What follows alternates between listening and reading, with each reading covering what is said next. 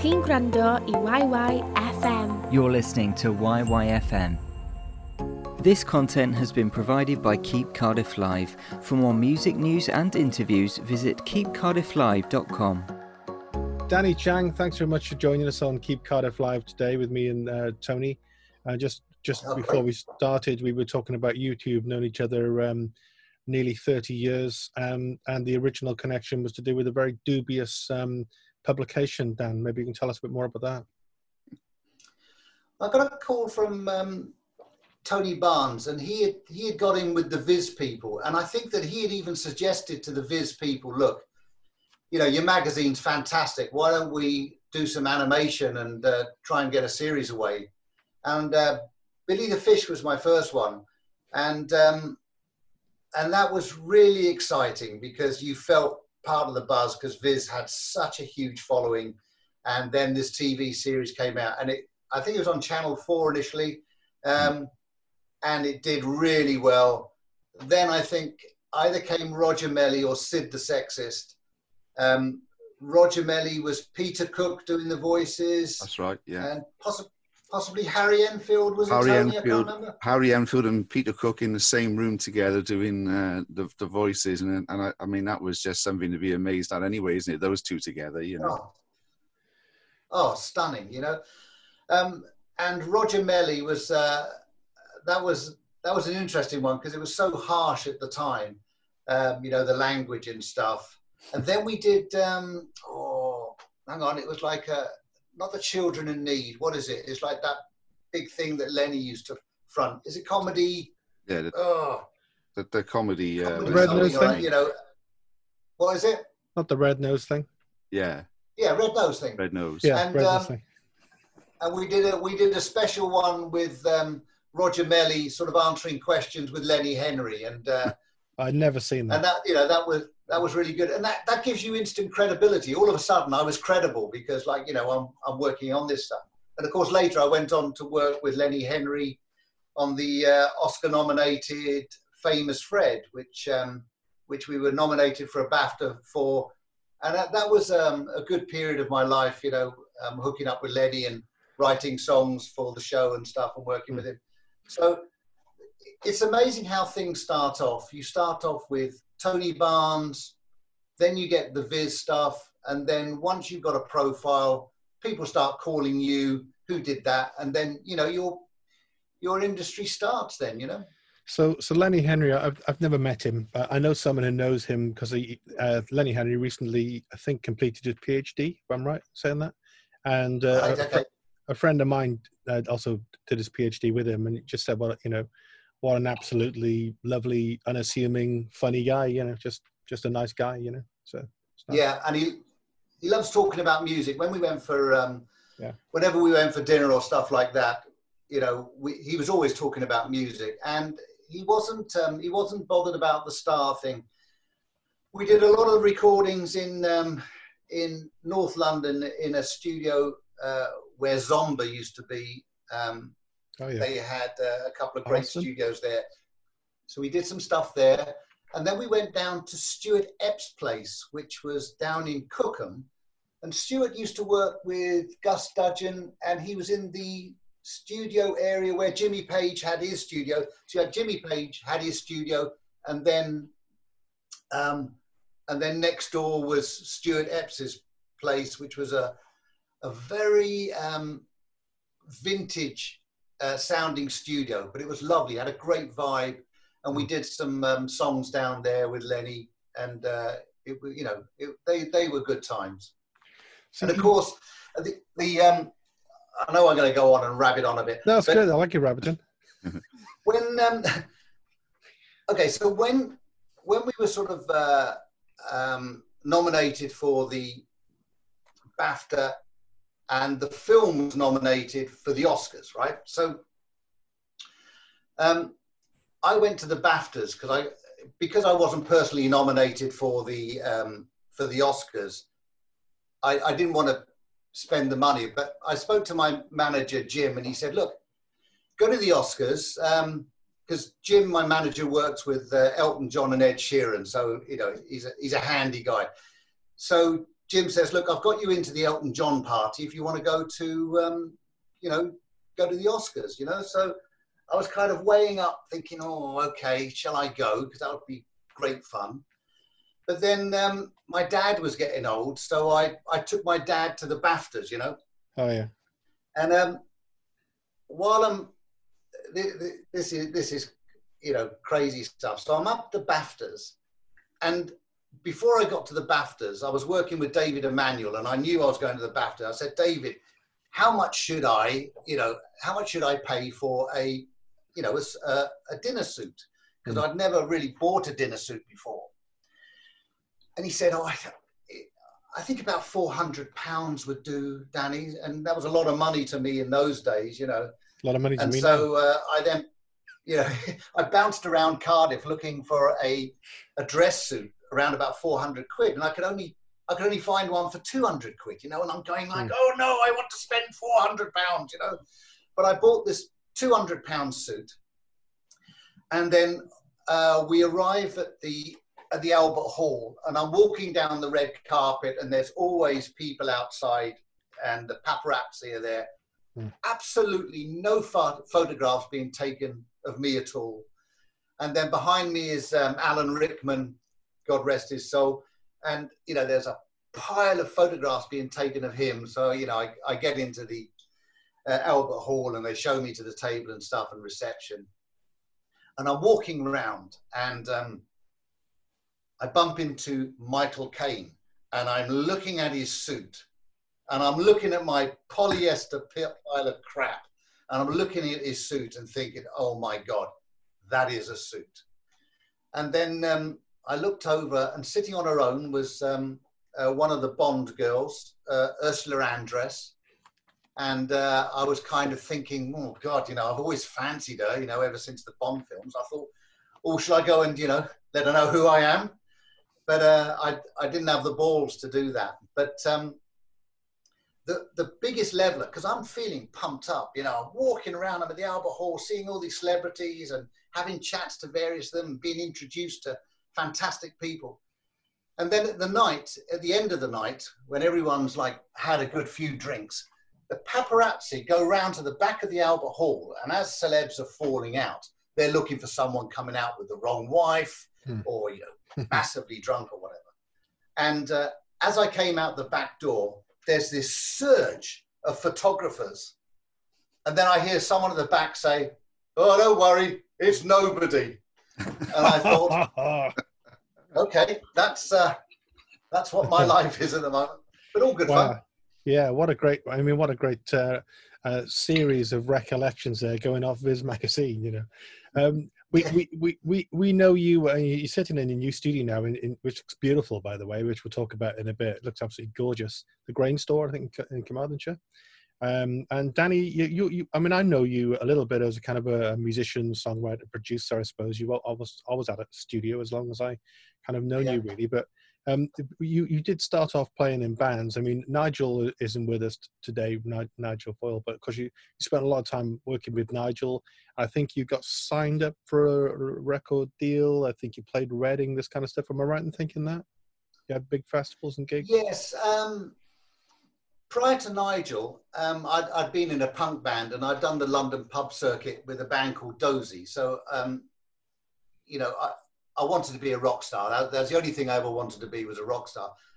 But you know, when you when you keep going up to London back and forth, uh, you know, three nights a week, and I was keeping a day job going to supplement everything. You know, yeah. everyone gets worn down. Yeah. You know, and when you play London, you're normally supplementing it because no one pays you up there.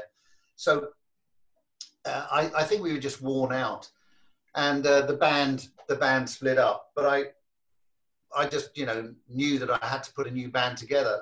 Hmm. So I was down Llanharan Rugby Club watching a band, and Nigel's band was there. I th- uh, it must I think it was Graffiti. I think it was a, and um, you know I didn't particularly like the band, but I liked Nigel. You know, he had the image.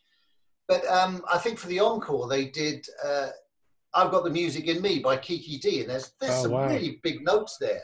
Yeah. And he pulled it off. And uh, I thought, oh, God, I really like that guy. And um, but I didn't get to talk to him after the gig, and so I put an advert in the Echo saying I did. I, I'd heard his name was Nigel, and I said wanted vocalist like Nigel from this band. Uh, you know, could someone, you know, could you get in touch or whatever? And his friend said, you know, Nigel, have you seen this advert in the Echo? Uh, it's it's you. This guy's asking for you. So um, he rang me up, and then we we started our our partnership together, which. Uh, you know, we've we've had an up and down relationship because we, we met each other when um, you know when we were young, and um, and he was a prolific songwriter. So when we finally signed to Magnet, he couldn't stop writing, and and my ego was shattered. I couldn't keep up with him, and and uh, and it's one of those things that you know was frightening me. Instead of, I wasn't of the age where I was inspired by it. I was, you know, I was scared of it. But um, you know, he and I got on really well, and he was like, you know, he, you know, he's one of my best friends. And then um, the demise of uh, we only had that recording contract for one year, and we played Reading just good Festival. friends? Was that just, Just good, good friends? friends, Yeah. yeah. That's it. And we played Reading Festival in 1982. What was that like? Um, I've seen some pictures. I Well- think, you know, imagine it was great. I don't know. it's okay. It is fantastic, but Hmm. we're the opening act, right? Now, Okay. years ago, there was a, a a tour manager called Ray Davis, who's tour manager for Sassafras. Okay. And this guy was something to do with the marquee. He, he was part of an agency, and I think in those days it was the marquee that ran, um, Yeah. that ran the festival or something like that. So one day, one night, we're with Ray, and he says, and it's an evening, and he said, uh, "I can get you on Reading Festival, but we have to go now and seal the deal." and we have to be up there before 10 o'clock. So it's like this mad rush up to London. I've got my Ford Capri, my brown Ford Capri. Very And nice. so Nigel, myself, and, uh, and Ray went up there, Mm. got to the marquee, went to a pub. He did the deal. And so we, we came back home. But it was like, it was a bit panicky because we were scared of the deadline. And then we played Reading Festival, but we, typical, you know, typical boys from Wales, we didn't know that there was accommodation for us. So um, we got there on the Friday night. We're opening up on Saturday. We got there on the Friday night. Um, Budgie are headlining, and we're walking around and Oh, picking wow. up the vibe. And then when it when it comes to uh, when it comes to sort of bedding down for the night, you know, we couldn't get a, a bed and breakfast anywhere. So the three of us slept in my Ford Capri, not knowing that there was there was accommodation for us. You know, it was just Brilliant. ridiculous. I, I, And, and the other I thing can't imagine about, that actually. It was, I'm trying to think which way around you would have. it, it wasn't a great night's sleep, and I think we went to um, we went to a, a local swimming bars to have a wash and everything before the show, and um, and it, there's all this bravado with rock band. You know, you we were backstage, and and there's like you know, Tygers of Pan Tang and all these all these big rock bands, and they're all walking around puffed up and hair and Oh yeah. you know, hi, you know, oh yeah, I saw you in the States when we were touring. And it's Mm. all this kind of, you know, it is spinal tapish. And there's kind of us, you know, um, my keyboard stand was made of uh, piping that a, a plumber had put together for me. You know, um, there was like extension leads, plugs that we took that were like strewn across the stage. We Yeah. were so unprofessional, you know, it- Mm. but we had a great time. And Who- from who- then, we then got the, the deal with Magnet. Who who was who was in the band then? Was Dave Durnley involved then? Am I right in thinking it? Was that late? Oh, Dave Durnley, of course. Yeah, Yeah, yeah, yeah. Uh, Dave Durnley was on guitar. Dave always looked like a rock star. You know, he just Yeah, still does. He just looks like an aged, hanging rock star. So Yeah. he looked terrific. He's born we looking that way. had the big man. Sorry, what was that, Steve? He was born looking that way, wasn't he, Dave? He was, yeah. Yeah. and um, and then we had the big man, uh, Dave Watkins? David Watkins on Yeah, drums. yeah. And I think a week before the festival date, Hmm. our original bass player dropped out, couldn't make it. So we had a rehearsal with Tafe Ball. Do you know Tafe Ball? Yeah. Only by name and reputation.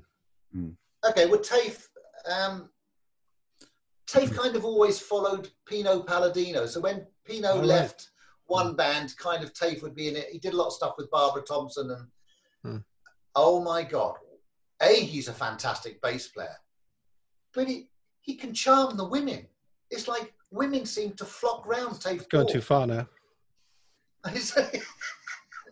You know, it's like you just can't get a look in. And, you know, Yeah. of course, all of us are always looking for women, always Yeah, looking for women. yeah. But um, so it was, uh, we got away with it with the, by the skin of our teeth.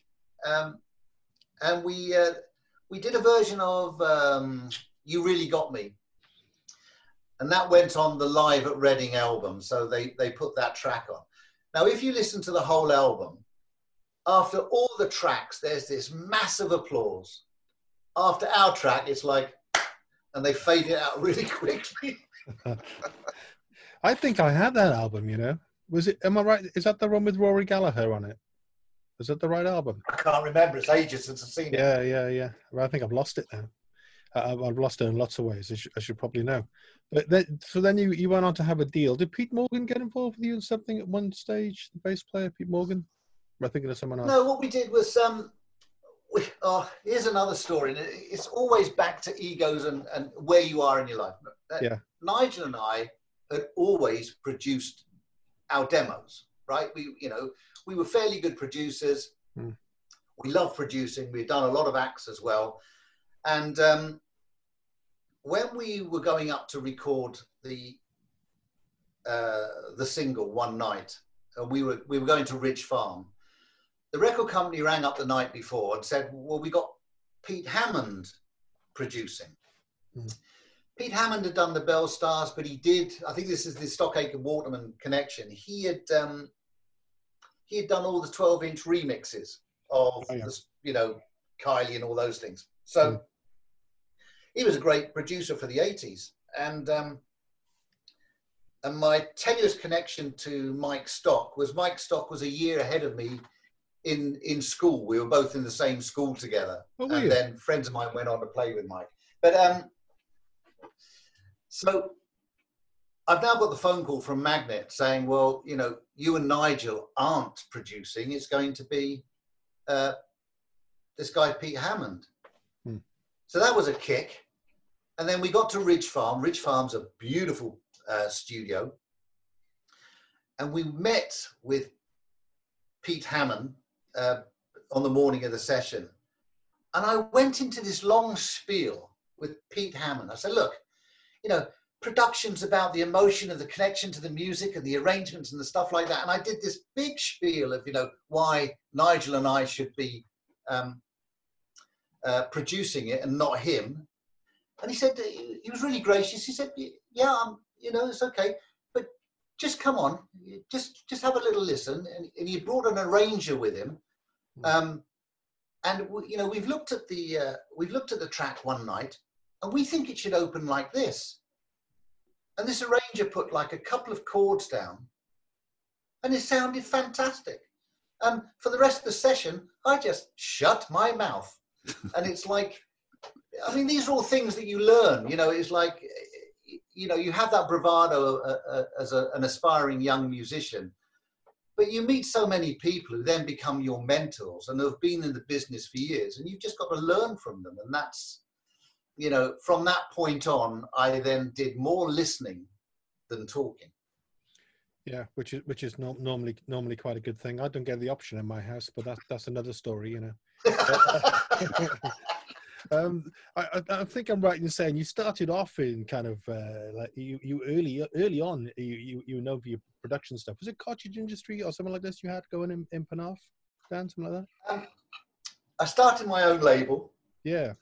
Um, I was I was managed at the time by Olaf Wyper, um, and, and Nigel was managed by Olaf as, as well. Olaf Wyper uh, is an old-fashioned industry guy. He was um, he was like one of the uh, directors of CBS at one stage. Then he Cube Records.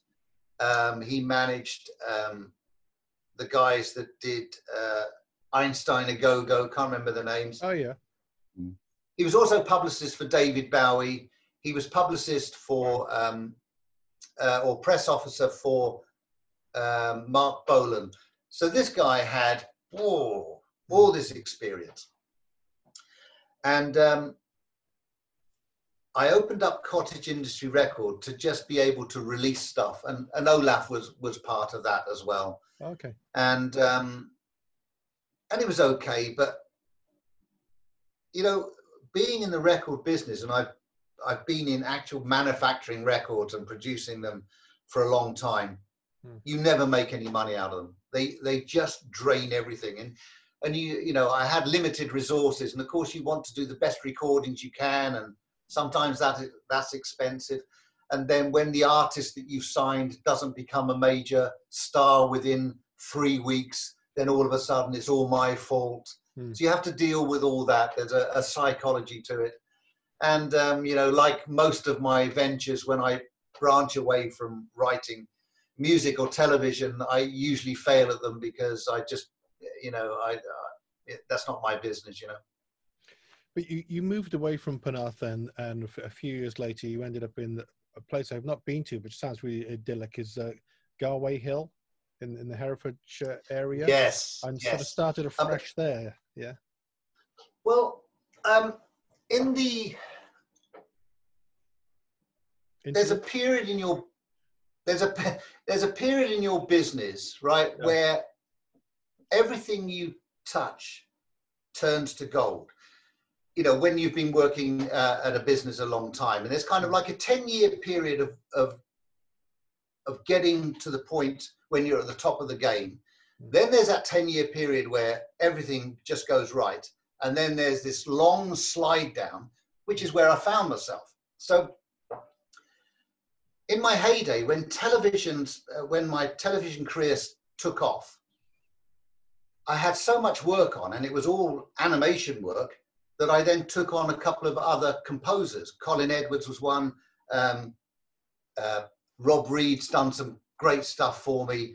Mm. And so, you know, for me to keep up with the, the, the output, I had to bring other people in, and they did uh, brilliant work for me. And then the money rolls in. And when the money rolls in, if you've had a couple of successful shows, it rolls in all in one or two years. So I went from earning very little, and I've, I've come from a modest background, to all of a sudden earning 300, 350,000 a year for, um, for over a three or four year period. So with no with no experience with dealing with with money of that size, it comes in. You look at three hundred fifty thousand. It's in your bank account. You know, any intelligent person would look at that three hundred fifty thousand pounds and say, uh, fifty percent of that has got to go to tax, Yeah. you know, and all the other stuff, right? But no, you you know, you look at the money, you think, oh, you know, I I can do other things with it. I can, you know, I can get tax relief, and and you you build up this picture that somehow you can keep all that money. So over a three or four year period, I did everything stupidly that that wasn't my core business. I'm a composer, but I wanted to make films. I wanted to run a record label. Um, I hired people to do things that, that weren't particularly good, but I was just obsessed with like earning this money and trying to to become this like business mogul or magnet or or whatever. And Yeah. it came crashing down. Mm. And when it came crashing down, it happened so quickly. Uh, you know, I'm in a big house overlooking the sea, and within nine months, I was almost homeless. And I couldn't keep up with the debt. At one point, I owe, owed a million pounds. The one great thing about the bank is that the more you borrow, the more the bank will lend you. And then in the end, it all came crashing down. And um, uh, it ended in divorce. I had a terrible acrimonious divorce with my ex-wife, and it all fell apart. And I managed to get, uh, I, you know, I said I'm going to have to get away from everything. I mothballed my studio and moved up to a little place in Herefordshire where I rented for a bit. And then I met Helen, um, my partner, who who basically saved me. She just she was able to finance me in those um, those couple of bad years. The one thing that happened, I couldn't write music anymore. For two years, I didn't write a thing because uh, when you're when you write music for a living, um, everything you do is like, well, you know, it's not going to earn anything. So I was never writing music just for the pleasure. It's like I'm writing for some reason of earning money. And I fell into this real deep depression. And then I we we moved to Garway Hill, a, a lovely little cottage, and we we set up a new studio. And then I, I sat down and I wrote music just for writing music's sake. And um, I formed a little band Yes. within the village. And then I drafted in Nigel to come and, and front it. It was a band called um, There Was a Crooked Man. Yeah. And from that point on, Mm. I then felt uh, more confident about getting back to music. When you're confident, then a couple of other, you know, TV jobs came in, and then oof, it uh, it all took off again. Not as not as big as it was, but No. in a more sensible way. So, so there, there was a crooked man. Of course, uh, my band did a gig with yours at uh, at the Globe, which was uh, a very ambitious, Yes! yeah, very ambitious thing actually to do, wasn't it, to book the Globe? But by hook or by crook, and a lot to Nigel's credit, I think actually managed to get enough bodies in there to kind of make it worthwhile. But I think half of Yeah. Garway were, were were there that night, and I mean that that that that that, that band. Um, I don't Hang on a minute. Hang on a minute. I'm just going to dump this call. Sorry. Okay. Okay, we're just going to wait. This might be the best bit. This is great. Oh, no, this- Probably an ex-artist demanding royalties from me. Probably. Lawyer. Okay. Okay. Yeah. So so there was a Yes, crooked man. We so we did we did this gig together at the Globe, and I was trying to think what genre I would put it in, but in a way, it sort of doesn't matter because it was sort of very idiosyncratic. You know, going back to what you said about writing stuff that you kind of just wanted to write. It was kind of Yeah. that, that was the kind of vehicle that you were riding at that moment, and you kind of lived that that experience, and that's what it was, wasn't it? It was, and the the other thing is that, that um, we made every. The rest of the band didn't have any experience in playing in a in a band, and they they'd never written before, and uh, and we made them write songs. You know, we said, look, you've got to come up with a song, and they'd never written before, but they came up with a couple of gems, and I think that it just goes to show anyone can write a song. You just have to apply yourself to it. I think where people fail is that they'll, you know, they'll write a couple of chords and they'll sit down and go, oh, that's crap. Mm. But you, you've, you've got to write through the crap. And gradually, it's like being an athlete. The more you do it, the easier it becomes, you know? I mean, I remember them being a nice bunch of guys. And I also remember when we turned up for the sound check, you were outside and you had a ukulele in your hands. And then that, that ukulele became a key part of probably, we would say, was probably the hit song, really, wasn't it? I guess you wrote it, did you? It was. Yes, we uh, we wrote "Everything's Going My Way" now, and Yeah. um, and we got it onto um, uh, a number one film, uh, an animated film in the Wow. um, in Germany, and they used it on the outgoing credits. You know, and it's like It's a lovely song. it's just great, Yeah. good fun. Yeah. And it, it really, I mean, it's just, I suppose it's sort of an indication of the simplicity of the song. You can just stand there with the ukulele in the street and play it, and you go on a stage and play it. The Yeah. song just works, doesn't it? You know? And when I, I would, I'd come back from um, Helen and I had come back from a, a meeting in Germany, and um, we were going to take a couple of days off because we had driven to Germany so we could have a look round. And we stopped off in Whitstable, and Whitstable is a, a lovely little Kentish uh, um, sort of seaside place on the estuary. A lot of Londoners go there for their holidays. Anyway, so we, we go to Whitstable and um, and we're looking around, and in this junk shop is this ukulele, and it was 12 quid. And um, I said, "Oh, do you know what? I think that that could be something that I could use. You know, uh, never played ukulele before.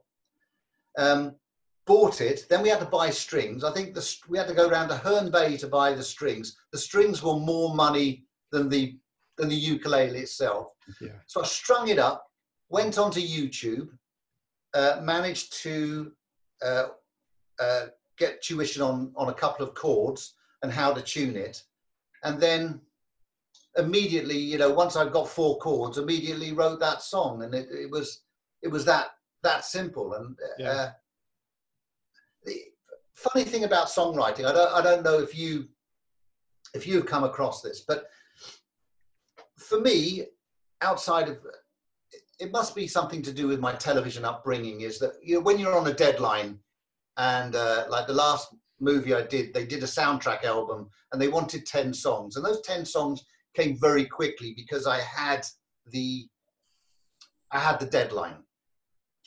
So if i'm doing something now it will be i'll start with the project. That project is the thing. So i start with the project. I don't know what it is yet but that's what it is. Yeah.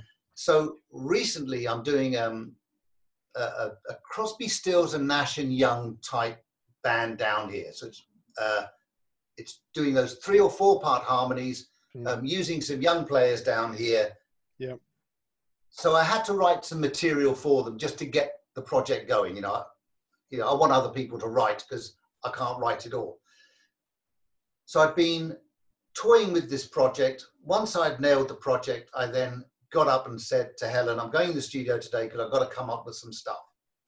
Normally when i get into the studio i'll have one one track in mind I'll lay down a drum track, do a little bit of guitar, map it out, bass and stuff like that, and then do some guide vocals.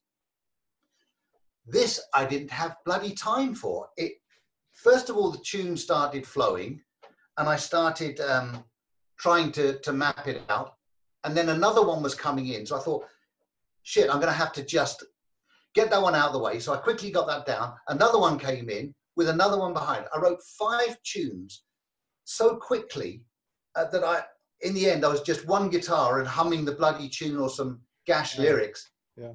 to get it down. And, and I, and that's not, that's not saying how great a songwriter I am. I, I'm just saying that sometimes that's how the flow is. And you can't ignore the stuff coming behind.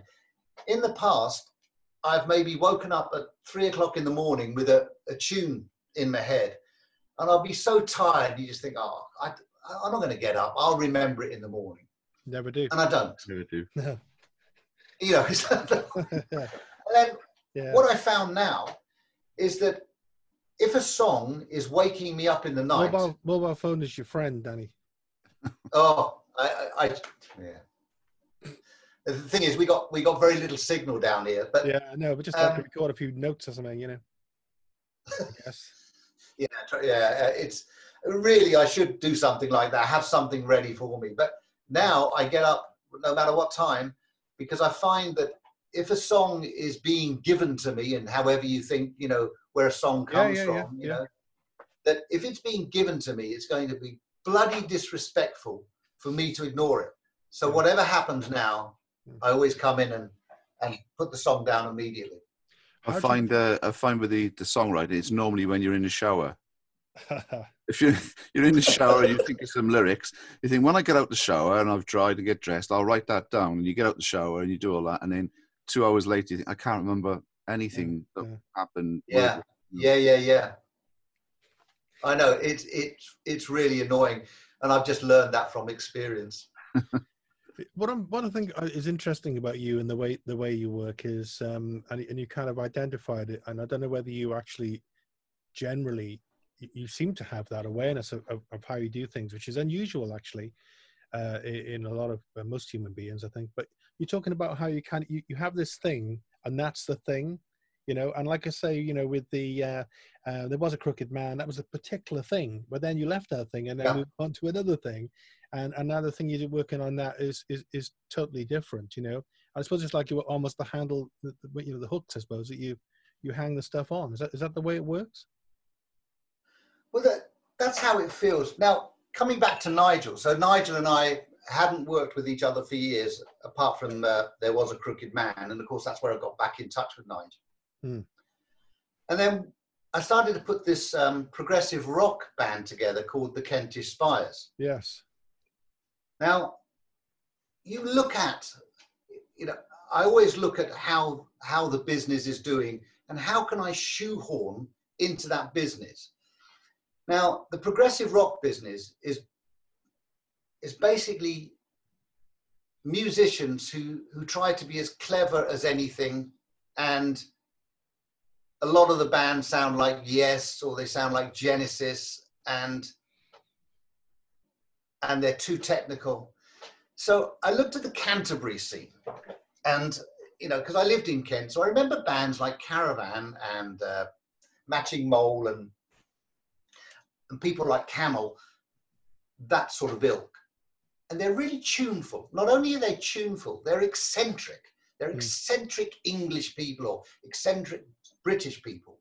And I love that. I love, you know, they can write about anything, you know, you can pop Van der Graaf generator in that same, you know, these are mad, bonkers people who are not saying how brilliant they are musically. They're saying that, you know, this is the things that are mostly attached to them. So I looked at those acts, and there aren't many acts like that in the progressive rock. And I thought, okay, I'm going to start a band and um, I'm going to have a female singer. So it's very much like um, there was a band called Affinity years ago or um, Curved Air. So you have this Yeah. iconic singer. Mhm. So I, um, I'd met this, I'd met this vocalist uh, Lucy Vox when I recorded the album by Thunderstick. Um, Thunderstick was the drummer in Samson, and he was in Iron Maiden for a day or something. I don't know, but he's he's quite iconic. Used to wear a, a gimp mask and was on the covers of uh, the NME and Melody Maker and stuff like that. But he's a very self-absorbed person Hmm. and uh, very narcissistic. And when he came to record the album uh, at our place in um, in Garway Hill, I he, he wasn't a giver. He wanted all the attention, and uh, and he and I brought Lucy in to sing for him, and uh, and he really liked Lucy's voice and everything, but he was too much about himself, and then he ended up getting rid of her and you know because she she had too much attention people saying my god what a brilliant voice instead of oh my god there's that fat guy in a mask who used to be in Samson and Iron Maiden Toss of a coin. so, um, so when I was thinking about the Kentish Spires, um, I roped in an old mate of mine who lived in Kent and he loved progressive rock music. And I said, look, I want to start this band. And um, and I, I want it to be, uh, you know, there's got to be a 20 page booklet. It's got to be have some kind of theme. So each album cover is going to have a similar album cover. So you, you relate to it straight away. You understand the marketing, and then you talk about how you recorded the album, what mics you use, all the things the progressive uh, audiences love. And we recorded two albums and had fantastic responses to them. We we um, we sold on Bandcamp. We wouldn't put anything on iTunes. We wouldn't put anything on um, on Spotify Hmm. because we wanted the money back. You know, we'd invested several thousand, and um, Hmm. and we sold about a thousand copies. Now, a thousand copies for an unknown band that ain't bad, you know, and it, it subsidized what we were doing. But unfortunately, like with anything, um, the, the singer Lucy, God bless her, she's a fantastic vocalist. She she just started believing in the press, Oh, and and then she she became, you know, her kind of ego grew, and um, and it was it was getting problematic for us. So uh, we'd come back. We'd done a festival in France, and I said to the rest of the guys, "She's going to have to go." So we voted on it, Hmm. and uh, two of us wanted her gone, one wanted her to stay, and one abstained. And of course, that guy abstaining meant that, you know, she had, she had to go. And we had several dates lined up, but I, I didn't. There wasn't any point in take, finishing off the dates with her because it's not it's not doing our future any good. So God bless Nigel. I rang him up and I said, Nigel, we've got a gig next week. And we didn't even have a, a proper rehearsal. And then we went out and did a gig. And how did he learn all that so quick? Well, he did a bit with, um, he had a discrete computer, uh, you know, a, sorry, discrete uh, screen. Yeah, yeah. Yeah, that he, that he can view. Hmm. But you know what? That shows how bloody strong he is because we got hammered in, in the in the press. We got hammered, uh, you know, in the the prog rock I'll press. Be honest, you know, I, like, I, oh. I, I, did see some. I did see some of that, and it was quite vindictive, wasn't it? It was quite kind of oh, spiteful yes. stuff, you know. Yeah, how dare you, sort of thing, you know. You know, and it's like, oh, you know, Nigel's not as good as the, you know, the female vocalist. Yeah, yeah. It'll be the end of them and stuff like that. And um, and you know, but you have to be detached from everything. I don't take anything personally anymore because um, my whole business in when I'm producing or working with artists, it's a psychology. Um, so you have to understand why people are saying things, you know, and and and, and why you know why are they being so vindictive? It's about them. All we were doing was like, well, we got a gig, we're going to have a go. So now that we're we're working on the third album, it will mean that Nigel can now put his own stamp on it. Yeah. And you know, we've had a good period of time away, and uh, and for me, that's the challenge. It's it's the challenge to make another fantastic album, Mm. and um, and hope that it does it does better. You know. So, I mean, Nigel's got that absolutely um, operatic type range. He's got a fantastically high voice if needed, hasn't he? You know, he, he, he his range is phenomenal. He he can carry that stuff off like probably not many others. I would have thought. Yeah, he's very theatrical, and Mm. the one thing I love about Nigel's voice, right, is it, it will split people's view. That they either hate it or they think it's magnificent. Yeah. And I've always thought it was magnificent. I love the theatrics of it. And when you're talking about an eccentric progressive rock band, then you know his voice is perfect for it. And um, Yes. you know, I want to get him back writing again and doing the stuff because I cannot tell you how prolific he was Mm. in in the early days. It was frightening. You know, he was writing so much.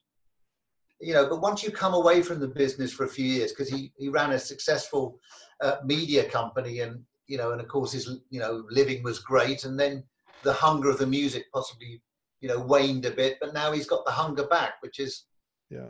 you know Is he- exciting. Is he still working for that? Is he working in printing now? Is that right? Is he still doing that? No, he's he's retired now.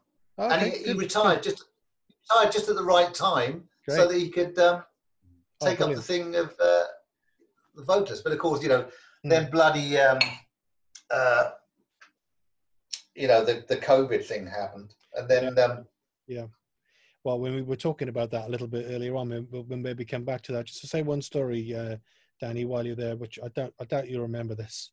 It must have been 1982. I think it was the Welsh Band uh, Rock Festival, which was at top rank at that time. And I think you were playing Yeah. in Singapore. I think you were playing with Singapore. Would that be right? Was it you? Was it Singapore? yeah, yeah, yeah, yes, So, so you- you're either in the heat or in the final, and some some some drunken maniac in the audience. I'm not sure whether it was you or whether it was Nigel, but they got they got a they got a top of a snare drum, and they're taking like you know all, all of the bit in the middle there, and they were hanging it over somebody's head in the band, and I came up and dragged him off. And they must have thought I was a security guy or something. Oh, oh, that's not fair, you know, doing that to the band, you know. Do you have any recollection of that at all? That was a hell of a long I- time ago. I still remember that. Yeah. because what was the what was the band you were in? Uh, at the time, it would have been maybe. Um, oh my God, which band? Lem- no, what band would it have been? Um, ah, that's a good question. Um, m- may have been a band with a ridiculous name at the time. Might have been Mr. Middleton's Garden Band at the time, Right, okay. 38 years ago. Yeah. But uh, were you ever in the key? Were you in the Key Club? Glee Club, yeah, what was it? yeah, yeah. Yeah, that was a good band with uh, with Nick Merck, Nick Yeah, Murcott on drums. Nick Yeah. Murcott, yeah, yeah. He's an excellent drummer. He was the the only drummer I've ever worked with. He used to charge me to play. well, Yeah. I thought Nick, I thought Nick Murcott was a fabulous drummer. I did. Oh yeah, absolutely And, um, yeah. he, he was, and, and I liked him as a person. But we're we're doing a radio show, uh, a live radio show uh, in BBC Wales. I don't know. They used to put it something like the Orange Box or something. Yeah, yeah, They used to put it on a on a Saturday morning. yeah. Rob Brydon was it? I think maybe, and Alan Thompson. Oh, okay, I think so. okay. So so I'm I'm um, working with a band called Paul Weston, who since Oh yeah, no. uh, yeah, yeah. departed. I, I I liked Paul. He was a Yeah. he was a funny bloke and a great songwriter. I did like him. So Nice voice. I was producing him at the time and putting the tracks together. And um, we were going to rehearse Friday night, the night before the show, because we're playing live on radio. It's always nerve wracking playing live. Yeah. And uh, Nick Murcott, we get a call from Nick Murcott, and he's up in he's up in London, and he's he's producing a band up there. And he said, uh, "Listen," he said, "I can't I can't make rehearsals. I'll um, but I'll be there tomorrow morning for the show." And I said, "Nick, that that can't happen." I said, "You either come down and rehearse, or you stay in London, and, and I'll get a dep." And he said, "No, no, no." He said, "Don't worry about it. I'll be there for the show. You know, I know the track." I said, "No, Nick, you stay in London and produce, or you come back and you rehearse." Uh, and he said, "Well, I, I've got to stay up here." And I said, "Well, that's fine. You're not coming down tomorrow. You're not playing with us." And of course, I get off the phone. It, it, several things that I've learned. Right, I'm never going to be held ransom when something's in the book and we've all arranged it. I'm not going to be held ransom by a player, no matter how great they are, because you know they let you down once. They're going to let you down all the time. And this business is hard enough anyway. And it, it, even today, I live by it. You know, it's like this business is tough. And if you want to stay in it, you have got to be professional and fulfill. And if you can't fulfill, you find someone to fill your place that's of your same caliber, but you don't, you know, you don't mess up what we're doing. So of course I got off the phone and I thought, shit, I haven't got a drummer uh, for tomorrow, and we're rehearsing tonight. Yeah. And I managed to get in touch with Greg Haver, Oh yeah. Well, there we go. and you know it's it's end of game because Greg, you know, he says uh, send me over the tracks, I'll learn them. I can't remember whether he rehearsed that night or whatever, but I, I think he may have done and glanced over the tracks. Come the uh, come the Saturday morning of the show, Greg sits in, seamless, nothing goes wrong, fantastic. Yeah, yeah. That's interesting. I didn't know about the connection with uh, with Nick Nick Murcott. Do you, do you Yeah, know, yeah. Have you seen what he's doing these days? By the way? Do you, have you see? Have you caught up I- on what he's doing these days? He's, he's kind of like no, I don't know. he's like a top academic don. He's got some incredible job in some ri- ridiculously expensive, you know, uh, Yes. Educational establishment to do with like um like conservatoire kind of stuff with music. You know, he's yeah, he's he's, he's Yeah, yes. so, I did like him though, and I loved his drumming. I also Yeah. loved the Key Club. I thought I thought the Key Club were very classy. Really, Oh. you know. Thanks. Uh, uh, yeah, we, we never made it, but there we are. Never mind. Um, but uh, talking about bands and being good at what you do, of course, your, your current project, I, I noticed that you're working with people like Lynn Phillips and uh, what's the name of that female vocalist you were working with yesterday? trying to remember her name. Oh, Jane Williams. Yeah, yeah, yeah, yeah. yeah. So you're working with some good people. I am. I'm. I'm. Um, one of the things that that's a good time frame at the moment is that a lot of the major artists aren't recording at the moment. You know, because there's no point. Mm. Which means that they're not even looking at the moment, sort of like uh, hard for material for their new albums because they they put their new albums on the back burner. You know, or they may be working on them kind of remotely. So my brother wrote this song, and he wrote it um, God, about four years ago, and it's a really good song. Um, and I started to sort of like demo it up and got got in some good players, and I've now got two artists that I'm pitching it to. Um, one is a male and one is a female, and I got Lynn in to do the um, the male vocal. I'd never worked with Lynn before, mm. and um, although I'd known him, you know, tentatively, you know, years ago, I, I, was never sort of like familiar with his work and stuff. And it was Pete Matheson because I've been working with Pete Matheson, and um, Pete and I are doing a project together, and he, and I was I was scouting for a vocalist, and he said, "Well, you know, Lynn could be good for this." So I got Lynn in, and uh, luckily he was down in West Wales at the time. Oh my God, he's got this massive voice. Yeah, it's like it it fills the track, and it's like it's fantastic. It's it's almost a cross between. I don't know. It's like uh, Rod Stewart, Tina Turner, a little bit of Morty thrown in. Unbelievable. Yeah. And um, so he did the track, the male version. Then I sent it over to Jane. I said, you know, I need to do the female version. And she said, um, oh, I, you know, it's in G. I can do it in G, but I'd rather it, uh, you know, it go up a key. So we took it up to B flat hmm. because the vocalist is going to sell that song, right? Whoever you get, when you're pitching to a major artist, your vocalist is key to everything. Mm. So I have to find the key that's that's great for them to be able to to sell the song. So I've got to mix those and um, and uh, and get those. But that, they're very middle of the road tracks. But um, mm. the other the other thing that I I wanted to do is that I found that I'm a, I'm a kind of Radio 2 type producer now. So all those legacy artists and, and the middle of the road artists or the country artists, folk artists, I am perfect for. You know, that's, I love that, working with real musicians and miking real things up. Yeah. But the money um, is still in pop music. But of course, pop culture, it's a youth culture. Uh, so my manager said, look, he said, you can still write good songs. He said, but your your production's too old fashioned, you know. So he said, if you want to write songs, he said, work with a a younger producer. Unless unless Dan, you want to listen to Radio One all day. So um, I got in touch with Luke Jones. Do you know Luke Jones from uh, no. Clear, Clear, Clearwater Music? I think he used to be part of Warwick Hall. Not ring a bell, no? Okay, yeah. Yeah. Right. Luke was a DJ, so he understands beats. He also listens to Radio 1 and uh, he is really uh, very professional and always comes back. So I had a meeting with him um, up in Garway, but nothing nothing really happened because you know I wasn't kind of ready for it. Then anyway, I did this track. Uh, this is last year called Me Too. So this is my first. Oh yeah.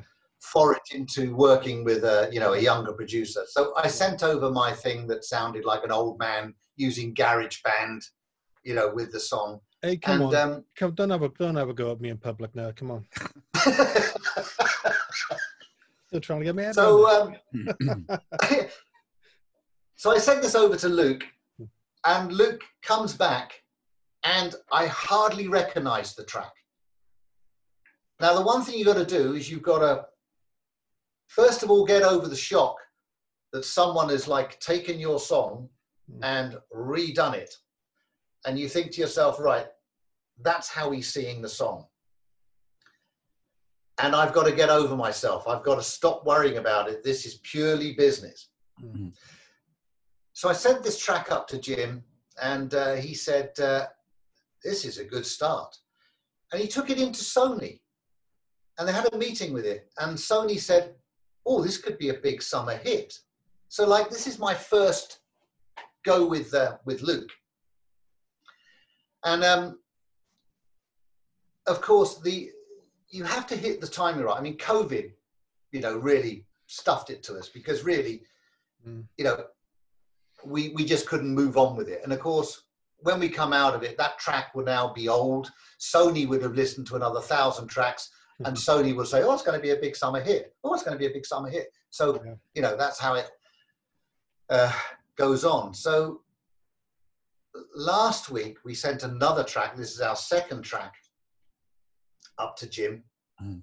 And Jim comes back on the phone straight away. He said, This is it. He said, This is the best stuff you've written. And once again, it's Luke who's who's done all the arrangements and uh, and has you know and has written half the lyrics in, in a kind of speak that I wouldn't understand, you know, the modern street speak or whatever. And then we got a list of artists who it's going to go to. But then Jim came back to me this week, and, and you know when you're in the right area, he said, listen, we need to change some lyrics. So uh, we're now back where Luke is changing the lyrics so that we we then get to the next stage. Now, the interesting thing about modern music, and, and I am going to uh, write about this because I think that a lot of people, um, because they, they get frustrated when they don't understand what the business is. Mm. We don't sell product anymore in the original uh, sense. No one buys a CD, you know, in the young market, right? It's all streaming. So in the old days, producers used to get a percentage of uh, the um, the retail price or or the uh, uh, what's it the uh, sorry I can't, wholesale price sorry. So you used to get a percentage, anything from three to you know depending on how big you are to sixteen percent or whatever. Well, that doesn't happen now. So you start with a song, and this is where songwriters have to understand. Hmm. You start with a song. The song goes to someone who's going who's going to want to publish it because the artists that they want to push it to are published by them. So straight away, you're parting with percentages on the publishing before you even get anywhere else. So you think, okay, you started with 100%, now you have 75%. Then you get to the artist, and the artist says, I love this song. How much are you going to give me percentage wise for me singing your song? Because I'm going to make your song a hit. And without that publisher sending it to me and, and me singing it, you're not going to get anywhere.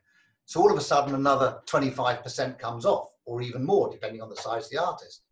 So you're down to 50%. Then a producer comes in, and the producer says, "Well, I can't make any money, but my, you know, I'm bringing my my my best kick drum and my best snare drum sound, and I'm going to come in, and I'm I need a percentage. So you then lose another 10%. Then there's another guy who raps, and he's like, oh, he's the coolest rapper in the world. But he comes in, and like once you've got him rapping on the track, then it sells more units. You say, well, I'm rapping on the track. I've just added, uh, uh, baby. I've just added that. That's going to be another 10, 15%. So you get to a point where you started with a song, and all of a sudden, you've got six other people all co-writing this song with you. If you can get over that, then you can make money. But a lot of songwriters can't get that through their head. They'll say, but this is my song. What are you doing?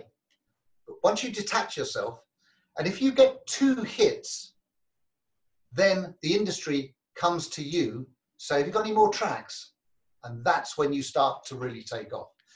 But Mm. in all fairness, my pop writing career was dead and buried until Jim suggested I work with a producer until I met Luke and worked Luke. So Luke has been a breath of fresh air. So you've got publishing deals now, though, have you, Danny? Still? Yeah. No, I'm completely publishing free, which Okay. allows me Hmm. to be able to, you know, work out. Okay, you know, eh, you've got.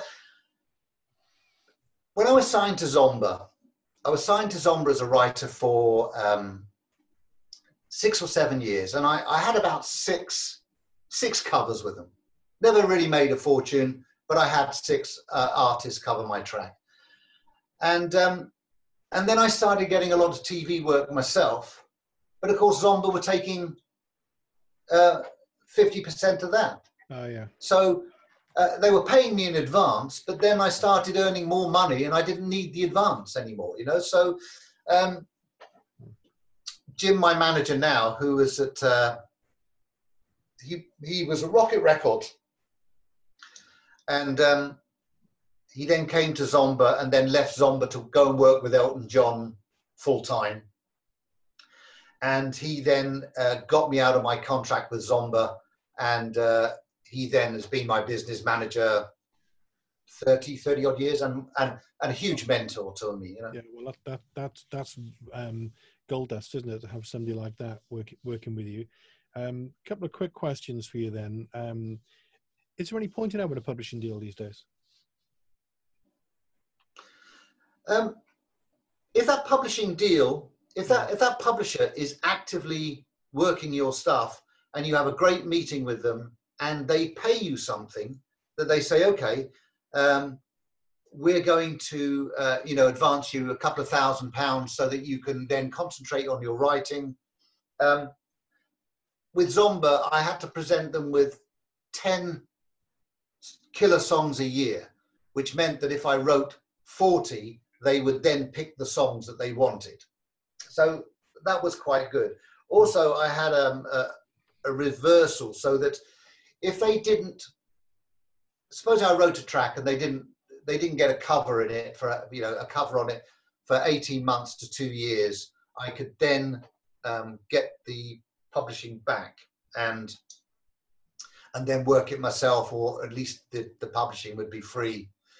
Um, you just have to weigh it up. I mean, I know some people have got publishing deals and they're doing very well. Um, for me, I just prefer to stay publishing free and then sign, assign rights whenever I feel like it, you know, and, and if someone's got a good in for me, you know? Yeah.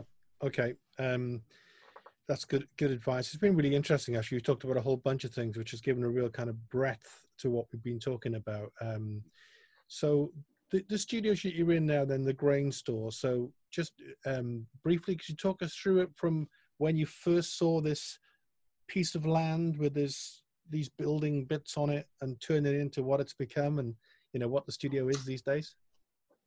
Okay, we when we were in Herefordshire, um, the house was quite expensive to run, and uh, you know, and, and the music business is like you know, you you haven't got a guaranteed uh, cash flow and you're all you know particularly with me i'm working um, if i'm working in foreign territories i'm two years ahead of my money. So if i write something today and it goes on television tomorrow um, in different territories I, I maybe won't get my royalties for two years. And then if someone hasn't written the right name down then you may have to wait another year while you fight it out and say where's my royalties so hmm. I needed to, you know, and I I just needed to to have uh, less outgoings.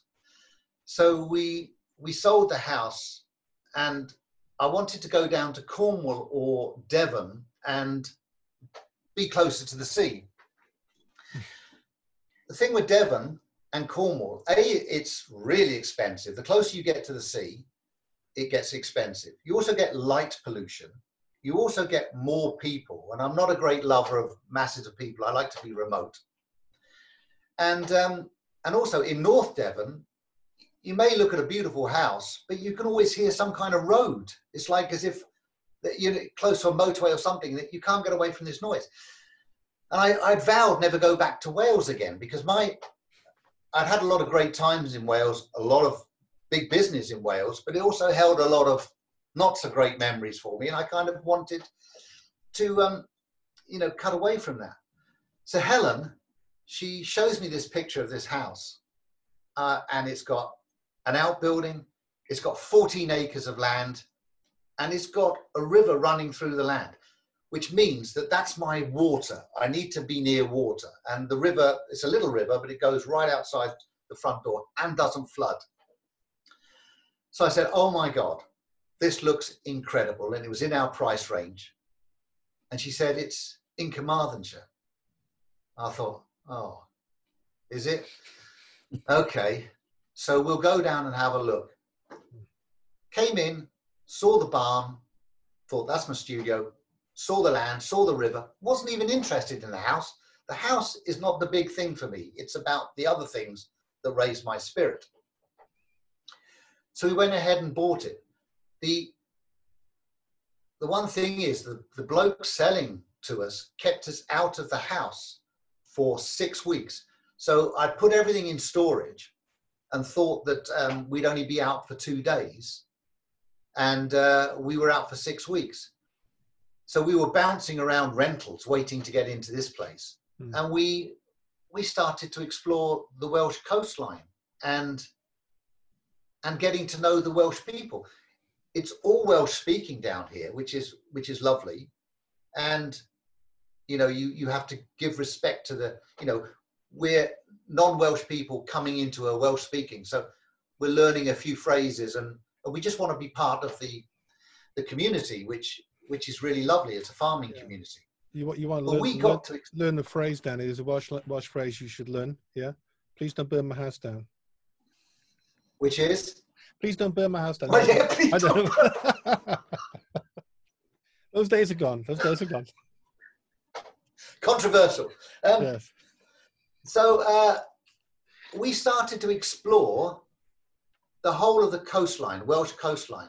And because I'd never been down this west before, I never realized how glorious it is. It's like the best countryside in the world. Mm. And all this I'd been missing because for me, it was like either the Vale, Porthcawl, or Swansea. I thought that that was that was being near the sea, but Yeah. it's wonderful down here and the people are wonderful there's such an ease of life and um and you know i'm i'm so drawn to it but um i had when we moved into the house i had a budget of 20,000 pounds that i was going to spend on the studio uh, which is not a great deal of money but um uh, for building a studio anyway but there was so much wrong with the house that my budget got swallowed up in the house which is why i then had to labor for a local builder and I, uh, Helen and I did a, an awful lot ourselves, just labouring and putting it together. But it it's very much part of us. You know, the studio feels, um, you know, as though we've had something to do with it. And the other thing that's important for a studio for me is I want it to feel like the best place you've ever been. So when I worked in, um, when I recorded in uh, Rockfield, Rockfield had that real chemistry, that real magic. I love that feeling of it. And Ridge Farm and a couple of other great studios. You just felt creative as soon as you went in there. And I wanted this place to be like that. I've done no soundproofing. It's all just the stone and the room sounds fantastic. Yeah, I noticed with um, the, the the video with with Lynn Phillips, he was in the live room, and you can just imagine that beautiful kind of uh, natural reverb you're going to get. Yeah, it's uh, it's it is it's it's fantastic, and and the room is big enough to take you know seven or eight musicians you know comfortably. There's a, a drum area where I've got the drum kit set up, uh, a, piano, a Hammond organ, which is great, um, and uh, it's you know when when artists come down, they love it. Um, we've had a couple of artists that uh, that have been here that um, that won't allow me to put any social media up. I, I, I like to sort of like let people know who's been down here. A couple of people uh, won't have that, and you know we respect their uh, their privacy. You know because they don't want to they don't want people knowing that they're in Wales or whatever at that, that time. But you know, and I find that I find that interesting, and and we we put them up in the house. Uh, we so we can be residential. We have three rooms in the house, and Helen does all the catering and the bed and breakfast side and we just try and make it like this this family you know Sounds absolutely beautiful. Uh, fantastic. What, what, a, what a great lifestyle. I'm, I'm envious of you uh, get, getting that together. But however, you have come through, as we all have, this ridiculously um, difficult, um, trying period. You know, this the kind of the, the lockdown period. You said you, you said you, you're quite busy at the moment, but you know, how how has it how has it been for you coming through that, and how do you see things moving forward?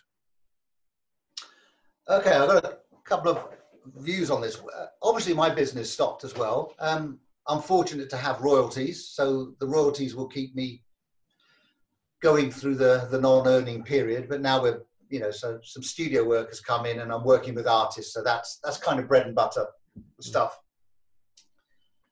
When the when we first got down, down into lockdown i came up with this idea and maybe i'm too early or maybe i've got it wrong completely. Only other people can tell me. But um, I do I do some work with a streaming company, and they're high end streaming. So it's you know HD, correct sound and everything like that. So after the first two or three weeks of lockdown, I thought to myself, there's going to be a lot of old people, older people who, who buy tickets for, for shows and things for legacy artists. They're going to think twice about going back out. They're not going to want to be in a, in a crowded theatre. Younger people, you know, I think, you know, I think it'll go back to some kind of normality. Mm. But at the moment, there's no shows doing. And so I wanted to do streaming, but do streaming like uh, it would be a performance like the old grey whistle test. Do you remember the old grey whistle test? Yes, yes. I yes. say this to, to younger people, and they they don't know what I'm talking about. So, yeah. but it's where hmm. it's an intimate studio uh, performance. So it's not like you're not in, in a living room on a on an iPhone, and you know, and it's crap sound. You hire a place, something like Acapella, a cappella could do it. So you've got no audience. You have a legacy act, like supposing you had Yes, so you could say to Yes, right, um, you know, they, they have like millions of, uh, of supporters over the, the globe, and you say to those supporters, would you pay £10 for an exclusive mm. uh, show with Yes, like an old grey whistle test, mm. performing. They could just be round a circle, but very intimate. Would you pay £10 a ticket for that? And of course, many of them would. Then, would you pay an early bird ticket where you pay extra money and then you could chat to Yes? While they're performing, you've got a chat line, so you're getting uh, fans talking to each other. You're building up um, a, a base of what people like and what they, they don't like. So that's a band like Yes performing. Then another area, you then have a band that's gigging. The band that's lost its income completely by gigging, no, um, no income whatsoever. And you either have them on a donate button so that, that they can get some income from that and it's not disturbing Yes's income. And then you have another area where you have new music new music that hasn't been discovered. And that's with a donate button. Now, the idea that I had was that it would be a large band supporting a gigging band and giving them a platform who are then giving a person who's got no chance of getting into the business, you give them all an opportunity to earn. I thought it was a great idea. I got in touch with um, uh, a guy who writes for the Guardian, and he thought it was a great idea as well. And I'd done the deal with the, the streaming company, and you would bring in um, a team of four or five cameras, live vision mixers, and you would do the show in a great quality. So he said it was a great idea. Now, I rang Geoff Downes from Yes. I said, Jeff, do you think, do you think Yes would be interested in this? He said, sounds like a good idea, Dan, but I'll, I'll have a word with the guys and I'll have a word with the manager. So a week later, Geoff got back and he said, Do you know, Dan, we're, we're not going to do it. We don't, you know, the management, we don't quite see it. And obviously, uh, you know, several of them live in the States. So I could see it would be, you know, quite a feat for them to put it together. So I, I said, okay. So then um, I thought, but I still think it's a great idea. I'd seen that Genesis had um, they had sold out one arena, but then had fifth, uh, half the tickets returned by people thinking, I don't want to go to the next show because, you know, COVID's still around. And Steve Hackett isn't in Genesis, but Steve Hackett does great business. So um, I know John is brother. So I rang John up and I said, Do you think, John, do you think Steve would be interested in this? You know? He said, Oh, I'll ask him. I'll get Steve to get in touch with you. So I explained to Steve what it was. I said, you know, this, you know, the Steve Hackett band, even, you know, even if you have like, I don't know, 30,000 people paying 10 pound, that's still a great payday. And you're in one venue. You're not touring or anything like that. And uh, he came straight back and he said, no, I, uh, I'm a bit busy at the moment. I, you know, so I'm, you know, I like the idea, but it's not going to work for him. So I'm now flailing around thinking oh, this this idea just doesn't work. So I then got in contact with the manager of Caravan because Caravan is still touring, and he got straight back to me. He said, "This is a brilliant idea." He said, "This is just what we need to do. I'll speak to the band about it." And that was about three months ago, and I haven't heard of Dickie Bird since. Wow. But it's like a, no, it seems like a no-brainer, you know. Mm. Obvious. it does. But to me, it does. But Yeah. um, I, you know, I can't understand. I don't think, I don't think people can get their heads round that it's a different performance. It's, uh, you know, it's not you. haven't- You're not wearing your bell-bottom trousers and coming out and going. You know, you are having to um, perform in a diff in a different way. It's, I love all but that. it, it's a different way of performing, and um, I still think it has legs. But I think it's a fantastic idea. Good idea. I, don't- you know, um, Tony is obviously running running Keep Cardiff Live, and we talk about ideas all the time. And of course, Acapella is not, Yeah. not far from us. It's a lovely venue. I can see why you choose it. You know, it's so kind of photogenic, isn't it? yeah, it is. So it could work. I don't know, Tony. Do you want to come on that at all? Yeah, I say that um, we were thinking of doing something a, a cappella last year, a, a similar sort of thing with a a heritage um, artist, because that's a perfect setup for it. Because there's a studio there as well. Uh, Yeah. the, the idea was to film it. So I think there are. I think your idea is brilliant, Danny. But I, I think there's a lot of these ideas around, but it just doesn't seem that it's gelling. I mean, uh, and another thing is like um, Daryl's house in America, which has been going for a long time. You know that that kind of works, and he, I think he did it It does. he did it re- originally on YouTube, and then I think it went to MTV and stuff. So that really worked. Yeah. of course, he's got the pulling power. He's got the contacts, and he, he did it. And also, he had the illness, which which made him have to do it as well. He, he had Lyme disease. Yeah. So I think there's lots of good ideas out there, and to me, this is a way it's going to go. It's it's going to have to go that way. Um, I really can't see sort of people of my age, Steve age, you, you know, going to a lot of gigs.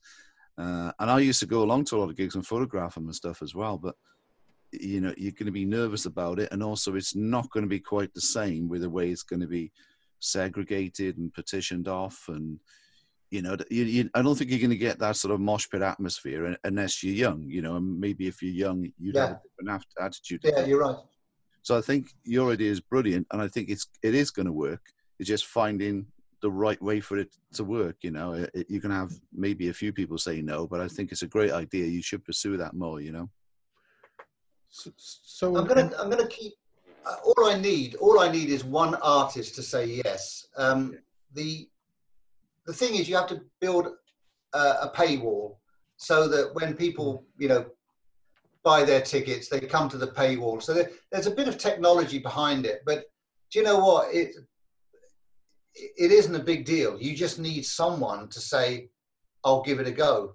Hmm. But you know what? The one thing it does mean, though, is it means that the artists will find their true worth because when you, uh, I've done promotion in the past, so you, you'll promote a band and you'll get to their agent, their agent will say, well, you know, they want 75,000. And you think, well, I've seen them gigging and, you know, they're not worth 75,000, meaning that they don't bring in 75,000 pounds worth of people. And then as you go down the chain, say, uh, you know, to a band like Sweet, um, who I booked in the past, and they are fantastic. But it's only um, is it Andy left, um, Yeah. Mm, the guitarist, but they are incredible. And um, but it's they're only worth the amount of people, providing you promote correctly. They're only ama- they're only worth is the amount of people that come in and pay that money. Yeah. And of course, you know, with with the streaming, it's not me saying, "Oh, you know, hey, I'm going to pay, um, you know, this band, you know, a hundred thousand pounds to go and stream." It's going to be using their fan base, Mm. and uh, and I think that sometimes that can be frightening because in the end, it's like, "Oh my God, how popular are we?" And of course, you're going to know by how many people buy the tickets. Yeah, it's a very good point. Yeah. Yeah, I mean, there, there might even ultimately be some sort of um, at the level you were talking about there, Danny, with the, the sound quality and the visuals and the right setting, uh, you know, a, a, really quite a good good lineup of almost like a, a festival. You know, you yeah, could do, couldn't you? You could you could you could do that. Maybe if you had two stages, maybe that would work better. But you know, and maybe yeah, yeah. slightly larger venue. But I don't Yeah. see why, why that wouldn't work. But in terms in terms of you and the grain store and, and where you're going, you, you you're actually quite busy, aren't you? So. Um, you know, has it has it has there been any surprises which maybe you would say have been slight fringe benefits of what's going on? Is there anything good come out of this at all? Um, for me, I think it it settled my psyche on the people I want to work with, and I'm not going to waste my time anymore. So I'll only work with people that a I want. Right, there's two sets of people: the people who are going to pay the money, and the people I want to work with and enjoy working, being in their company. And so because now at my age now i'm i'm 66 now i don't want to waste a minute of my life i don't know how long i've got and my life is um, my life here in carmarthenshire with helen and music music is all encompassing and i will always um, be involved in music you know just before they burn me in a tree or whatever but that's so i think the it settled me in that way. Um, I think after 15 weeks, I started getting stir crazy because I love working with artists. I love working uh, collaboratively, you know, mm. so that's important to me. Mm. Yeah. What about you? Have, have, you found it of any benefit to you too? Well, Tony might want to answer that. When you yeah. think it might be an answer there. I mean, in terms of um, the website and Keep Cardiff Live, um, one thing that has worked really well is this Zoom uh, facility. You know, so you know we had a Steve and myself had a little talk about it because we were setting lots of stuff up within Cardiff, which would would have been live events or would have been um, uh, maybe doing podcasts from a studio, that sort of thing, and then uh, all of a sudden just stopped dead. You know, apart from yeah my business as well, um, you know, which is involved in music, just stopped dead. So we were left with um, a lot of time on our hands, and we had this sort of discussion. Thought, well, loads of musicians, loads of people in the music industry are going to be in the same situation. They're going to be available. So we started just making up a list of people we wanted to talk to, we found interesting, or or were involved in the Cardiff scene, or involved in music in general. And, and, so it did benefit us from that point of view is that people were available and they wanted to talk you know. A lot of them were going stir crazy you know i think we all were. Um, so th- that was an advantage from that point of view. But for our future projects and stuff it is restrictive uh, you know if we want to we want to do something live then you know that's pretty much out in its its old format um, but it's made us kind of think out of the box a bit you know and i think that's what a lot of musicians are having to do is to think well how can I get this to work? How can I do this? Um, so it was good from that point of view, but particularly with the podcast that we're doing, and you know, and also like yourself. Uh, having an interview yourself and lots of the musicians and producers. I mean, Greg Haver, we spoke to in New Zealand, that was fantastic. Uh, and to get their opinions as well. It's really worked well from that point of view, and hopefully it'll continue. So it did bring about a bit of an interaction because of the restrictions of COVID. Yeah, definitely. I think that um, in life you have to adapt, and um, the I've had to adapt to the music industry, and, and what what happens with a lot of the older artists, a lot of the older legacy artists I work with, they don't know how it's changed. They they can't understand how it's changed. No, it's a record company. You know what's Bandcamp? Bandcamp just looks like selling to your mates. It doesn't have that. Um, you know that huge machine behind it what what do you mean i've got to do social media what are you talking about and you know these these guys have lost it the other thing um, and this comes back to the recording is that you are now getting people who file share now i've got no no issues with file sharing but the reason i have to have a separate studio is that if you've got a guitarist you know, because I know what it's like when I when I had a studio in the house years ago. It's like you're working on something. It's like, oh, Danny, can you put the bins out? And it's like, you know, I'm halfway. I've got an idea. You know, you know. Oh, remember they're coming for lunch. And now I find that you know guitarists are kind of doing their solo uh, on their way to the bathroom to clear out the bloody uh, washer or whatever. And and you don't have that where it's purely creative. You know, mm. you're in a, um, a, a room that no one's going to disturb you. No one's going to tap that door and say, take the bins out because it's work, it's business. And, you know, you get a lot of people who are like overdo their parts of a, of a track because they haven't worked it out in the studio with another guy and said, look, oh, if I play that chord, can you do that? So you, you just get this bundle of files that that have sometimes been badly engineered because you know I've, I've been presented with a lot of stuff and I've had guys come down and they said look you know we've we've done this you know can you can you mix it? And I look at it and I think god no. You know I'd have to I'd have to take all that shit off first before we even get to the song you know? And, and so uh, you know well, I know I'm being harsh that's the last time I'm sending you anything.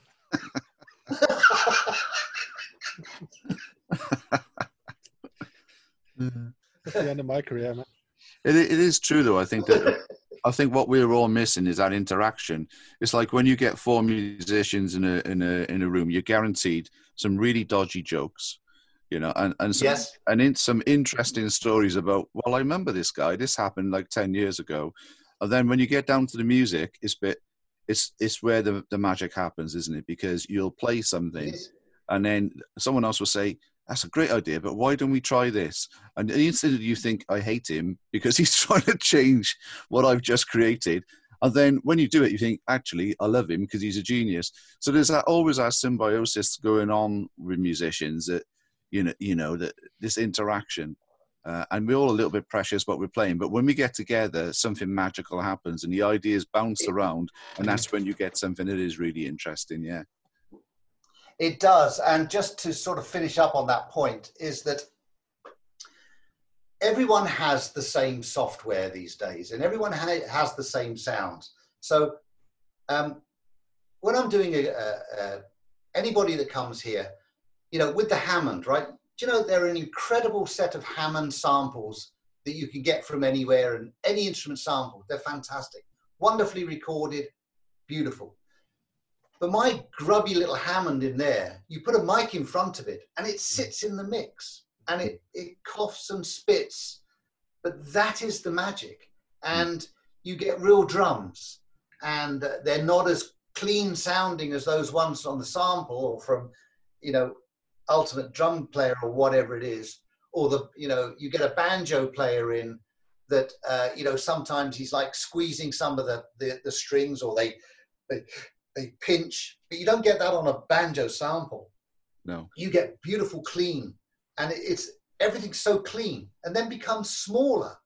Mm. You know, and you only have to have five instruments, five live instruments that have had a mic in front of them on a track, and they fill this track with great stuff. And it's um, and the, the oh my my other pet hate is engineers. Engineers are always like, oh, compression, compression. Oh my God, I am tired of that word. Should have used more compression. What, the, what are you talking about? I get a vocalist in there. I never put a vocalist through compression because you're changing the sound immediately. And once it's gone onto tape or the, the, the DAW, there's nothing you can do about it. So I do everything without compression, even drums. Mm. And people are horrified by it. But then I'll maybe compress a little coming out. Mm. But I just want to get the pure sound onto the system. So, you know, everything is so compressed these days. You mm. get waveforms that are like blocks, no dynamics. Mm. I'm on a soapbox. I'm going to shut up. well, um, it's a it's a it's a very entertaining soapbox. Um, it's been a great conversation. It's really really interesting to hear. I, have learned loads about you that I didn't even know, to be honest, Danny. I know you've done a lot, but I've, I've learned loads. Um, I'm really um, happy that you found this place, uh, the grain store, and it seems to be going so well for you. Looks like a beautiful location, and yeah, I'm. It is, yeah. great for you. Um, uh, it, it's great. And thank you for that, Stephen. No, look, I've really enjoyed the conversation. Good. Thanks, thanks to both yeah. of you. And uh, yeah, how come it took you so? How come it took you so long to find me? Well, you know, you're at Carmarthenshire, you know, come on. We got a bit lost. yeah, we went down the wrong lane. But um, just just to say a couple of things. If there's anything you want to promote at any stage or any of the acts you're working with, and you know, by all means, please, you know, come back to Keep Cardiff Live and happy to do any, do any, stuff for you. Uh, have a look around the site as well because there'll be loads of people on there you'll you'll know. I mean, Dai Shell was on okay. there the week. He was absolutely fantastic. You know. I, I saw that, and well, God, Dai Shell fantastic. Yes, I mean there's some, there's a there's a Wales is a relatively small place, I suppose, but there's enough really interesting characters in there with stories about music to make it to make it really really worthwhile.